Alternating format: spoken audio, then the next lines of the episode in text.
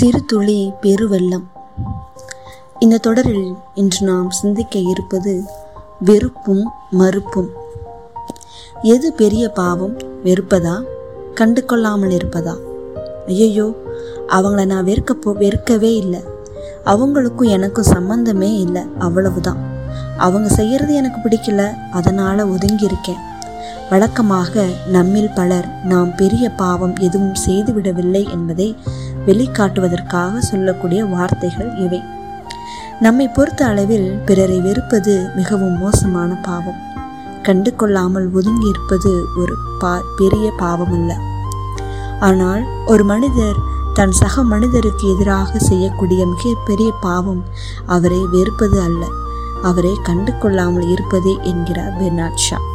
காரணம் வெறுக்கின்ற போது ஒரு மனிதரை மனிதர் என்று மறைமுகமாக அங்கீகரிக்கின்றோம். அதாவது நமக்கு சமமாக மற்றும் மேலாக இருப்பதாக எதை கருதுகின்றோமோ அதைத்தான் நம்மால் வெறுக்க முடியும். ஆனால் கண்டு கொள்ளாத போது ஒரு மனிதரை மனிதராக கூட மதிப்பதில்லை. மனிதரை ஒரு பொருளுக்கு இணையாக கருதுவதுதான் கண்டு கொள்ளாமை இப்போ சொல்லுங்க எது பெரிய பாவம் வெறுப்பதா? அல்லது மற்றவர்கள் மனிதர்கள் என்பதை கண்டு கொள்ளாமல் மறுப்பதா? சிந்திப்போம் வாழ்வாக்குவோம் செயல்படுத்துவோம்.